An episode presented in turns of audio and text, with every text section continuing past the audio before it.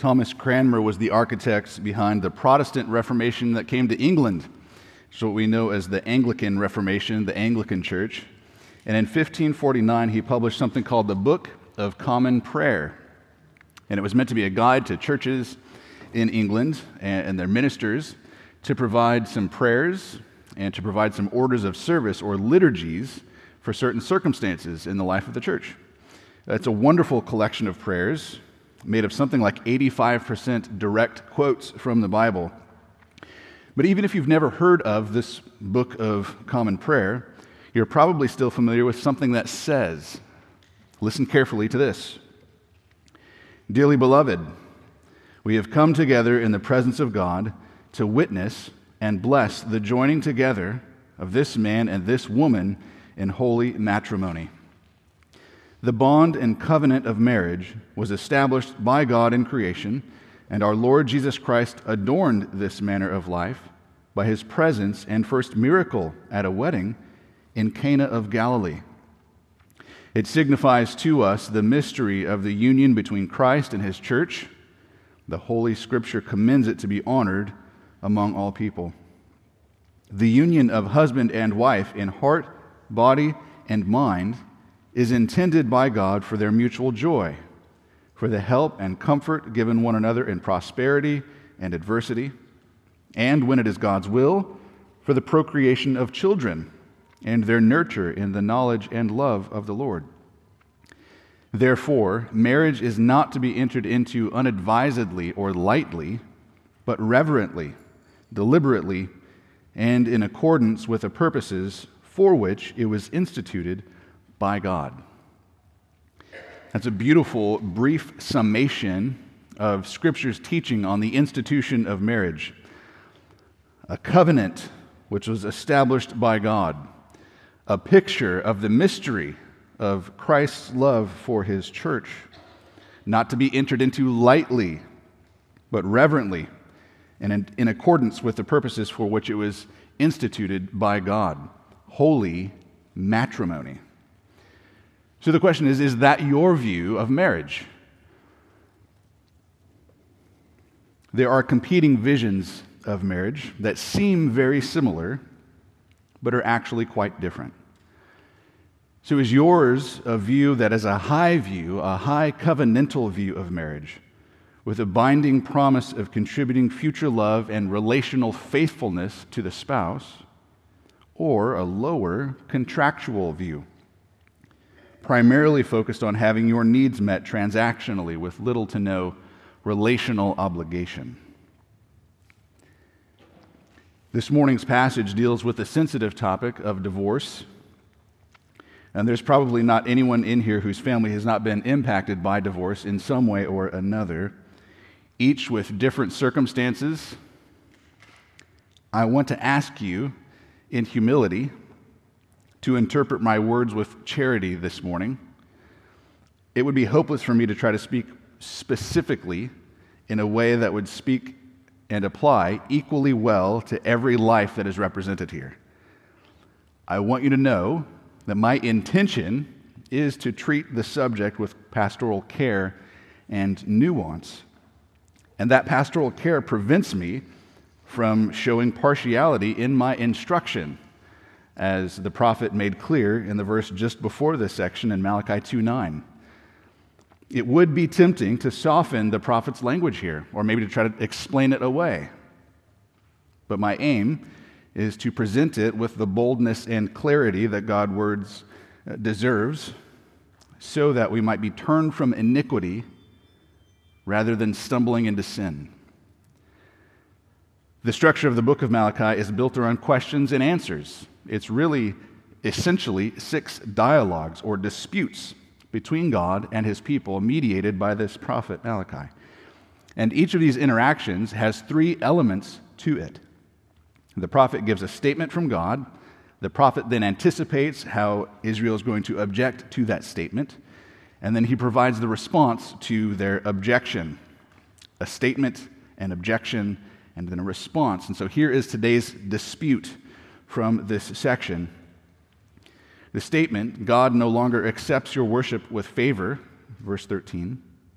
The objection, Why? The first half of verse 14, and then the response. Because you have treacherously broken the covenant of marriage. The second half of verse 14 and following. I submit that the big idea of this passage for us this morning is this unfaithfulness to the covenant of marriage is treachery toward God. Unfaithfulness to the covenant of marriage is treachery toward God. We'll look at this passage in two sections. God desires holy matrimony, first from verses 10 through 12. Second, violating the covenant of marriage is violent treachery, from verses 13 through 16. God takes the covenant of marriage seriously. This passage makes that clear. And because of the hardness of the human heart, we often do not take it as seriously as we ought. The overarching application from this text is for all of us to guard ourselves and not to be treacherous to one another. But even if you're not married, this does still apply to you for potential future marriages or even in ways that you might need to give counsel to family or friends who are married. Let's pray as we begin. Father, would you come to you uh, dependent upon your spirit in humility, knowing that your word is better than our thoughts? And so we ask that you would help us to see your word as life giving this morning. May we see your constraints as not something that is binding us, but allowing us to be the humans that you have called us to be. Uh, I ask for your Holy Spirit to comfort and guide individual hearts here this morning whose lives are so different from one another. May this land upon them in a way that is appropriate. And we ask that you would help us in this. We'll pray it in Jesus' name. Amen. First, God desires holy matrimony. Verses 10 through 12. There's one passage, hopefully you noticed this as Roger was reading through this. There is one word in this passage that occurs more than, than others, and occurs five times between verses 10 and 16. And it's the word faithless. Uh, the ESV translates it as faithless. You can see, if you've got your Bible in front of you, that the word sort of marks off this section. It's at the beginning, it's at the end. Why are we faithless? Verse 10 and then don't be faithless, verse 16. It's a fairly rare word in the Old Testament. It doesn't occur a whole lot, but it's very compact right here. It's very high concentrated of this concept of faithfulness or faithlessness. It's translated elsewhere in the ESV, the same Hebrew word, as treachery. And treachery seems like a stronger word. It is a betrayal of trust. It is breaking faith. It describes someone whose words and actions are unreliable. Someone who acts treacherously is rightly called a traitor. And a traitor is dangerous because you can't trust them. Even under oath, a traitor's word has no value, there is no weight to it. And so Proverbs 25 uses the same root word in verse 19. And it gives us a good illustration of what we're thinking about here. It says, Trusting in a treacherous man in time of trouble is like a bad tooth or a foot that slips. Helpful analogies. So it's a source of misery or an unstable foundation because he's not trustworthy. He is faithless. So the word faithless is accurate if someone's faithless or unfaithful, they're being deceitful or unreliable. But treachery might be a more helpful way for us to grasp the concept that is here. So in my copy, every time faithless appears, I've written down treacherous next to it just to help fill out the meaning. And I want that concept to be clear in our minds because it is the backbone of this entire passage. Because this whole thing revolves around the concept of covenant faithfulness. Now, this is going to require some brain power. I'm going to ask you to give me your attention for eight solid minutes. Because if you don't, nothing else I say is going to make sense. So, pencils down, hold on tight. This is a paraphrase from the theologian Stephen Wellum, who is helping us understand what a covenant is. This is how he defines it A covenant is an agreement which defines a relationship between parties marked by faithfulness and love. So it is an elected or chosen relationship of obligation. You have freely desired to enter into this covenant relationship.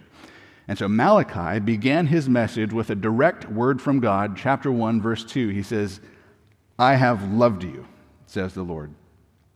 And when Israel asked how that could be true, he pointed to the doctrine of election. He reminded them that he set his love uniquely upon the nation of Israel in a way that is distinct from the way that he withheld it from a different nation called Edom. He said that they would understand his intentions by observing his actions. Because Edom was going to receive just wrath, while Israel was going to continue to receive mercy. Not because they deserved it, but because God is faithful to the covenant that he entered into with the nation of Israel. And he did that because of the covenant promise that he made to Israel's father, Abraham. So the Book of Common Prayer, I mentioned earlier, sets out a, a liturgy or a ritual ceremony that solemnizes the oath between two parties who are entering into the marriage. And we have things that we do in more contemporary times to sort of visualize what's happening in a wedding ceremony. So, one of those things is a unity candle. So, you've got the, the bride and the groom, each have candles, and they go up and they light one candle together, two flames now joining into one flame. You can't separate those flames back into their original source. That's not how it works. This is a visual representation of it. For my wife and I, we had two different jars with different colors of sand. And we went up and poured those two colors of sand into one jar. And as you're pouring it in there, the sand flows in different ways and the colors mix together. It makes a beautiful design. But it's an illustration that the two now have become one flesh. You can't take that one jar and pour it back out distinctly into those two original jars. So it's a visual representation, it's a ritual that we're walking through that is teaching and illustrating something. Well, way back in Abraham's day, covenant relationships were marked by rituals too. They were a little different. They had an illustration that would visualize the curse that would fall on them if they broke their word. So they would cut up animals, cut them in half, and sort of arrange them on the ground. And then the two people would walk together through those cut up pieces of animal. And this is what it was illustrating. If one of us, two people, breaks this covenant, then may what happened to those animals happen to that person. And so both parties were on the hook. They were subject to the penalty if they were going to break that promise that they're entering into with that other person. This is Genesis chapter 15, if you want to see this playing out in real time. Okay, so we're filling out this concept of covenant. There were blessings of faithfulness and relationship that are promised here, but there's also a threat of a curse for the one who breaks the covenant. Okay, now, fast forward in time to Israel at Mount Sinai. That's where God entered into a covenant with Abraham's family, the nation of Israel. He created them with his word as a nation and as a people. Exodus 19, God tells Moses, quote, well, more or less, quote, You saw what I did to the Egyptians. You saw how I brought you out of slavery to myself. Now, if you obey my voice you shall be my treasured possession among all peoples. And so Moses tells the people what God said, and they vowed. Israel gets together and they vow, All the Lord has spoken, we will do. I do. I enter in. So Israel's men were, were circumcised as a sign, an outward sign that they were part of that covenant community.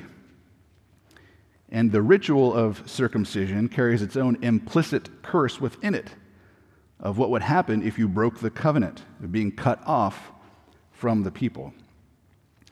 Now, the whole book of Deuteronomy is written in the form of a covenant. It's just before they're entering into the promised land, and so Israel's renewing their vows. Israel would be God's people, and He would be their God. God would be faithful to them, and they would be faithful to Him. Yahweh, do you take Israel to be your people? I do. Israel, do you take Yahweh to be your God? We do. And just like a wedding, there were witnesses to this covenant that God is entering into with Israel. Deuteronomy chapter 30, verses 19 through 20. I call heaven and earth to witness against you today that I have set before you life and death, blessing and curse. Therefore, choose life, that you and your offspring may live, loving the Lord your God, obeying his voice, and holding fast to him. For he is your life and the length of days that you may dwell in the land that the Lord swore to your fathers, to Abraham and Isaac and to Jacob, to give them. The witnesses of a covenant are supposed to hold each party of that covenant accountable to the oath that they made. That's why people say, as God is my witness, when they're trying to convince you that they're not lying to you. So that God is witness to me well, God here invokes all of creation as his witnesses to the covenant that he is entering into with Israel. God knew, of course, that over time they would be prone to wander. They would be prone to forget who he is. They would be prone to forget what he has done for them and the importance of his relationship to them. And as a result, they would start to worship the false gods of those other nations. In other words, they would commit spiritual adultery. They would be faithless and treacherous to the covenant that they entered into with God. Now, God, of course, knew that that would be a temptation. And so he said in Deuteronomy chapter 7, verse 3 You shall not intermarry with them, that is, the nations that surround you, giving your daughters to their sons, or taking their daughters for your sons. For they would turn away your sons from following me to serve other gods. You are my treasured possession, essentially. I've rescued you. I have provided for you. I have set my love uniquely upon you. Don't run out on me. But one of Israel's kings, named Solomon, very unwisely, decided to go ahead and marry the daughters of foreign gods. And it was largely downhill in the history of Israel from that point. Eventually, Israel would be removed because of their idolatry from their land, and yet God, because He is faithful to the covenant, even when Israel is not faithful to the covenant, He brought them back to their land. And at the time Malachi is writing, they've been back in the land now for about 100 years. And over those 100 years, they've started to grow cold toward God. They've become hypocritical, they've become skeptical, and they were falling right back into the same old paths of disobedience. Okay. With all of that in mind, read verse 10, 11, and 12 with me. Have we not all one Father? Has not one God created us? Why then are we faithless or treacherous to one another, profaning the covenant of our fathers? Judah has been faithless, and abomination has been committed in Israel and in Jerusalem. For Judah has profaned the sanctuary of the Lord, which he loves, and has married the daughter of a foreign God. May the Lord cut off from the tents of Jacob any descendant of the man who does this, who brings an offering to the Lord of hosts. Okay, so Israel is devoted to, this, to the one true and living God who is their father. He is the one who created them with his word. And in order for God's covenant with Israel to remain unbroken, they were going to need to keep from marrying into pagan families. God desired pay, uh, godly offspring, which is what we find later on in this same section. God desires godly offspring who would also be devoted to Him. God desired a holy people. And if they were going to start building homes or families that were uh, divided in their devotion, that was increasingly unlikely going to happen over, over the years, over the generations. And so, God now, He's desiring a holy people who are devoted, who are dedicated to Him alone. That's what holy means. The opposite of holy is profane, which means common. There's nothing distinctive about it, it's not set apart for a use. That is what profane means. So, Israel, his people, are entering into unholy matrimony with women who are devoted to another God, and in so doing, they are profaning the covenant and the holiness of the Lord, which he loves. So that is the abomination, the detestable act that is mentioned in verse 11. They were marrying women who were committed worshippers of a different deity. And it's a serious violation of the covenant that they agreed upon and entered into with God, which is why the prophet says anyone who would do that should be cut off from the tents, from the camp, removed from the covenant community of Israel, because that is the curse of treachery against the covenant. All right, so we need to think very carefully about what this means for us. What does this mean for Christians on this side of the cross in light of the gospel? This passage is not about ethnic superiority or racial exclusivity. We only need to look at the book of Ruth and realize that she was a Moabitess who married into Israel to know that that is not the case. We can talk more about that next month. But this passage is not arguing for racial exclusivity or superiority. The issue at hand here is the fidelity of God's covenant people to God Himself. So now, on this side of the cross, God's people are no longer identified as a particular nation as it was in the Old Covenant. Christ, we know from Ephesians, has broken down the wall of hostility that existed between Jew and Gentile. So I, I want to make sure that you're clear here. Don't let anyone convince you that this is a proof text to support some sort of ethnic purity or kinism, as it is sometimes called. That is clearly anti gospel but it's probably the principal concept that Paul had in mind when he wrote in 2 Corinthians chapter 6 that Christians should not be unequally yoked with unbelievers. The illustration there is that you wouldn't want to have a plow that is pulled by a donkey on one side and an ox on the other, because they wouldn't be pulling at the same rate, the same direction, and they'd be working against each other to some degree, and it would actually just cause problems there would be an imbalance in their effort. So, for a Christian to marry someone who does not worship the same God would be to introduce two competing worldviews into the one home. Because we know that devotion to Christ is meant to shape everything about how we live. And if you're bound to someone who is apathetic or even despises the things of God, you'll face a very serious temptation to abandon God altogether. I'm sure some of you have those experiences in extended family members and that sort of thing too. As a general principle, dating someone with the potential of marriage as an evangelistic mission is unwise. So, God desired holy matrimony in Israel because he desired a holy people. God was different from the false gods of those other nations. Therefore, Israel was supposed to be different from those other nations too. And so, God's covenant people should marry people who are also devoted to God. To do otherwise would be to break the covenant that they made with God. And it's directly after that that the prophet moves into a different way of breaking covenant those who are abandoning their current rightful marriages. Second, violating the covenant of marriage is violent treachery. We pick it up in verse 13.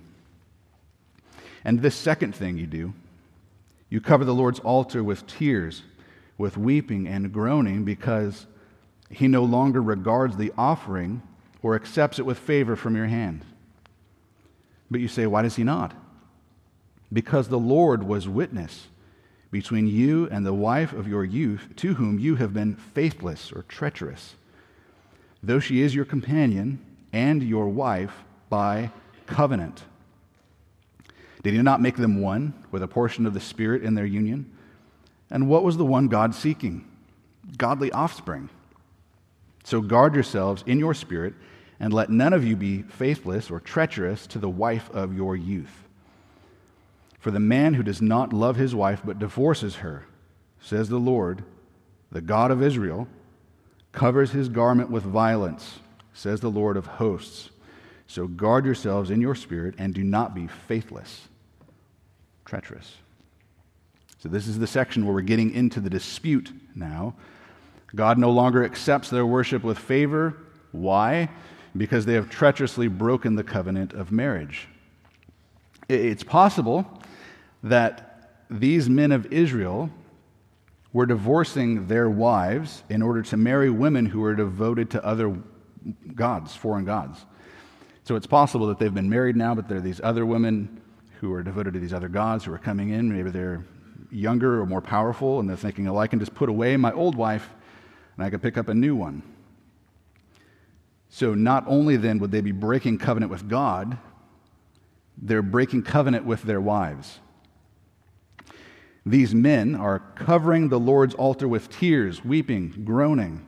And for the longest time, when I read this, and this, stood, this could still be right, when I read this, I assumed that the men themselves were covering the altar with their own tears and weeping and groaning. Like they were sad because God wasn't accepting their worship with favor. But the more I looked at it, there's no indication that they're actually remorseful or repentant. And really, throughout the book of Malachi, that's never the impression that you get. And it doesn't appear that they would have even known that God was not accepting their worship with favor because Malachi had to come and tell them that. They didn't know. Why? It's more likely, in my reading, that the tears and weeping and groaning come from the wives that they had abandoned. Verse 13 could be rightly translated You cover the Lord's altar with tears so that, or with the result, he no longer accepts your offering. Because of their infidelity, treachery, God was no longer pleased with their acts of worship and devotion. And so the question is whose tears are covering that altar? It seems to me that it's the tears of the abandoned wives. The anguish of the women and their tears was evidence that these men were hard hearted and so God was not pleased with their hypocritical acts of worship. It's as if he couldn't hear their prayers over the sound of their treachery. It's very similar to what we find in the New Testament, 1 Peter chapter 3, verse 7. Likewise, husbands, live with your wives in an understanding way, showing honor to the woman as the weaker vessel, since they are heirs with you of the grace of life, so that your prayers may not be hindered. So there is a tight link between faithfulness to our spouses, our covenants that we've entered into, and our relationship with God. Verse 14 states clearly that marriage is a covenant relationship with a companion. A companion is a fellow partner, someone you're entering into communion with. And God Himself acted as witness between those two parties when they agreed to enter into that covenant relationship. So God was the witness. He is the one who heard the oath, He is the one who heard the vows. And yet now the husband has broken that vow. He's been faithless, he's been treacherous. And remember what we learned earlier to witness a covenant isn't simply to observe the covenant, it's to give approval to the covenant and to hold both parties accountable when they break it.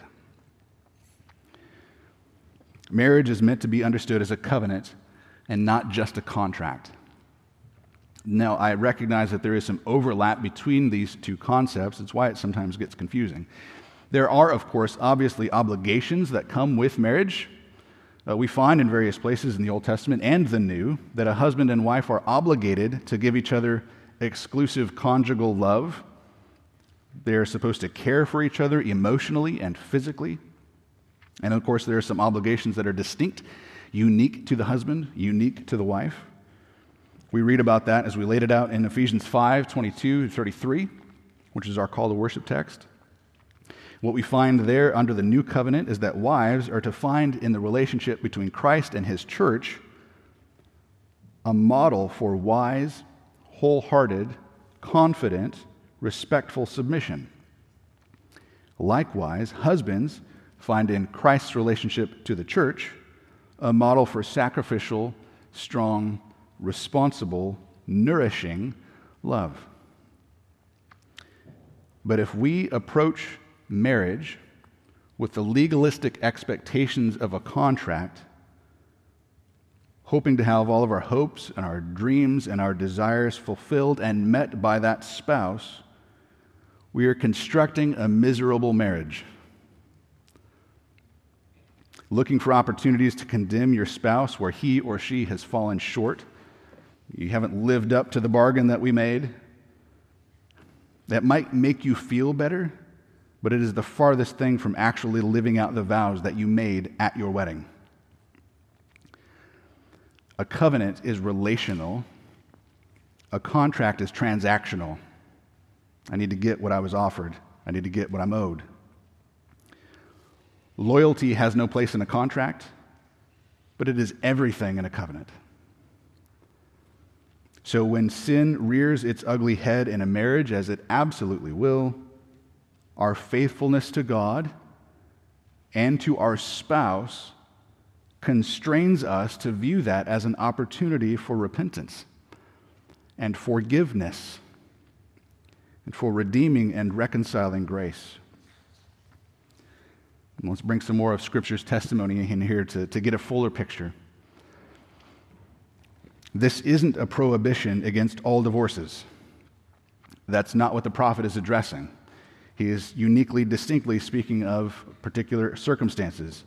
We know from reading scripture elsewhere, because of the hardness of heart, divorce is sometimes permitted. It is always tragic, and it's never required, but there are instances in which divorce is permitted and not sinful. Uh, Exodus chapter 21, verses 10 through 11 grants a servant wife permission to divorce her husband if he fails to provide food, clothing, or conjugal love. It's those concepts of physical and emotional care that the husband owes to the wife. And of course, Jesus in Matthew 5 and also Matthew 19 says that divorce is allowed on the ground of sexual immorality. Paul, also speaking in 1 Corinthians chapter 5, says that if an unbelieving partner separates, which is to say divorces, abandons a brother or a sister, well, then he or she is free from that covenant bond. Now, here is what unites all of these instances together, I believe. Each of those instances reflect treachery to the covenant of marriage. So, breaking the covenant by withdrawing loyal love with no effort or prospect of reconciliation. So we might say that someone who has an ongoing pattern of systematically abusing his or her spouse without remorse, without repentance, is being treacherous to the spouse of his or her youth. It is a severe violation of the covenant entered into. Verse 16 says, A man who puts away his spouse through divorce by breaking the covenant, acting treacherously, covers his garment with violence covering a garment, uh, a Hebrew idiom. It's a metaphorical way of saying that that is what he is represented as. When you look at this person, that is what you see. And so, someone whose word is going to be very difficult to trust again in the future. His garment is covered with violence. And we can safely say this, this is true, would be similar about a woman, a wife who did the same. This whole conversation requires so much wisdom and caution.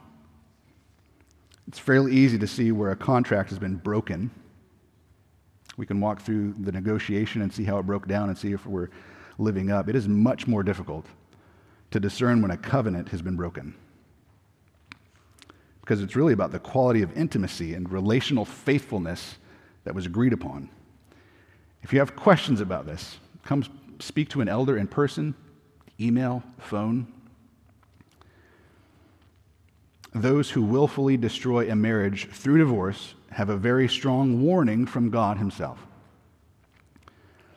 Before a Christian ever divorces, he or she should do everything in his or her power to remain faithful to the covenant.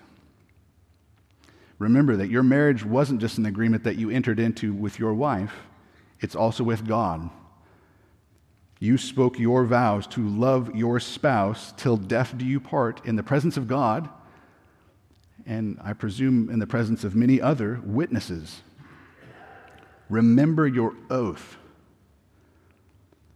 What therefore God has joined together, let not man separate. Read through the lens of our call text, uh, Ephesians 5, divorce gives a bad picture of the relationship between Christ and the church. Divorce would portray a picture of Christ abandoning his church, which he never does, or of the church leaving Christ, which is something we must never do. The application from this passage is very clear. Verse 16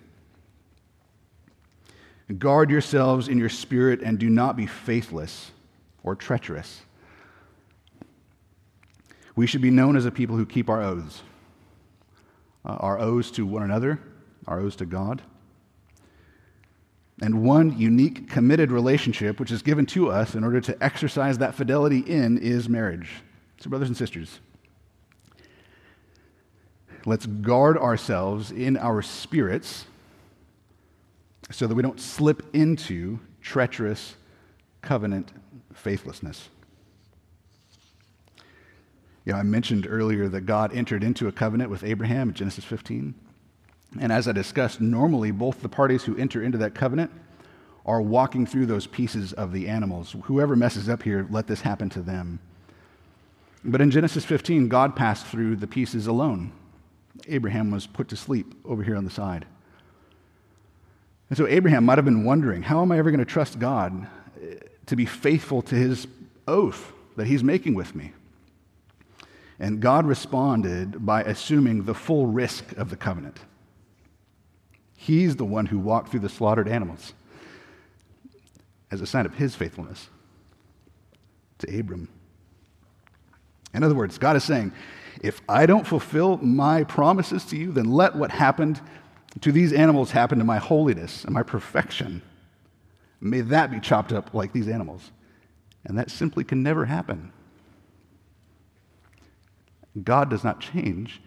His word is always good.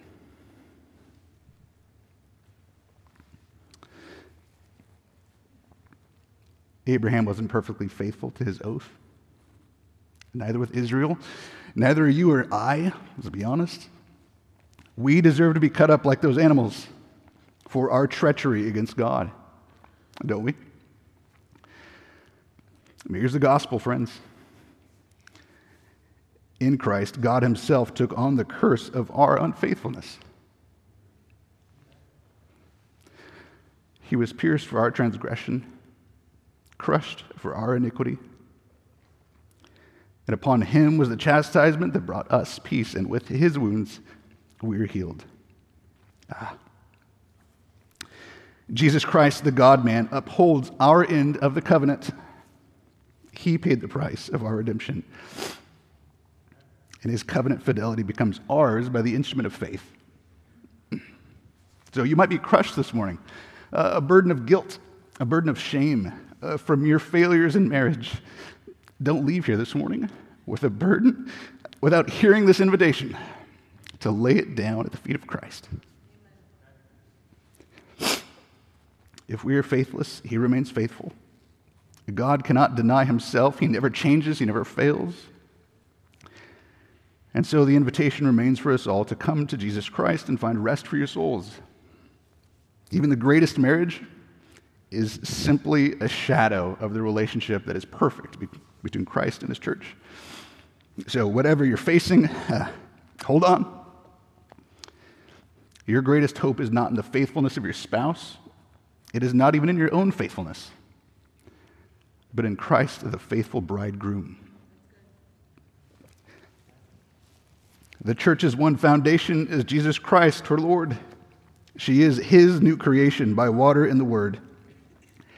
From heaven, he came and sought her to be his holy bride. And with his own blood, he bought her. And for her life, he died. Let's pray.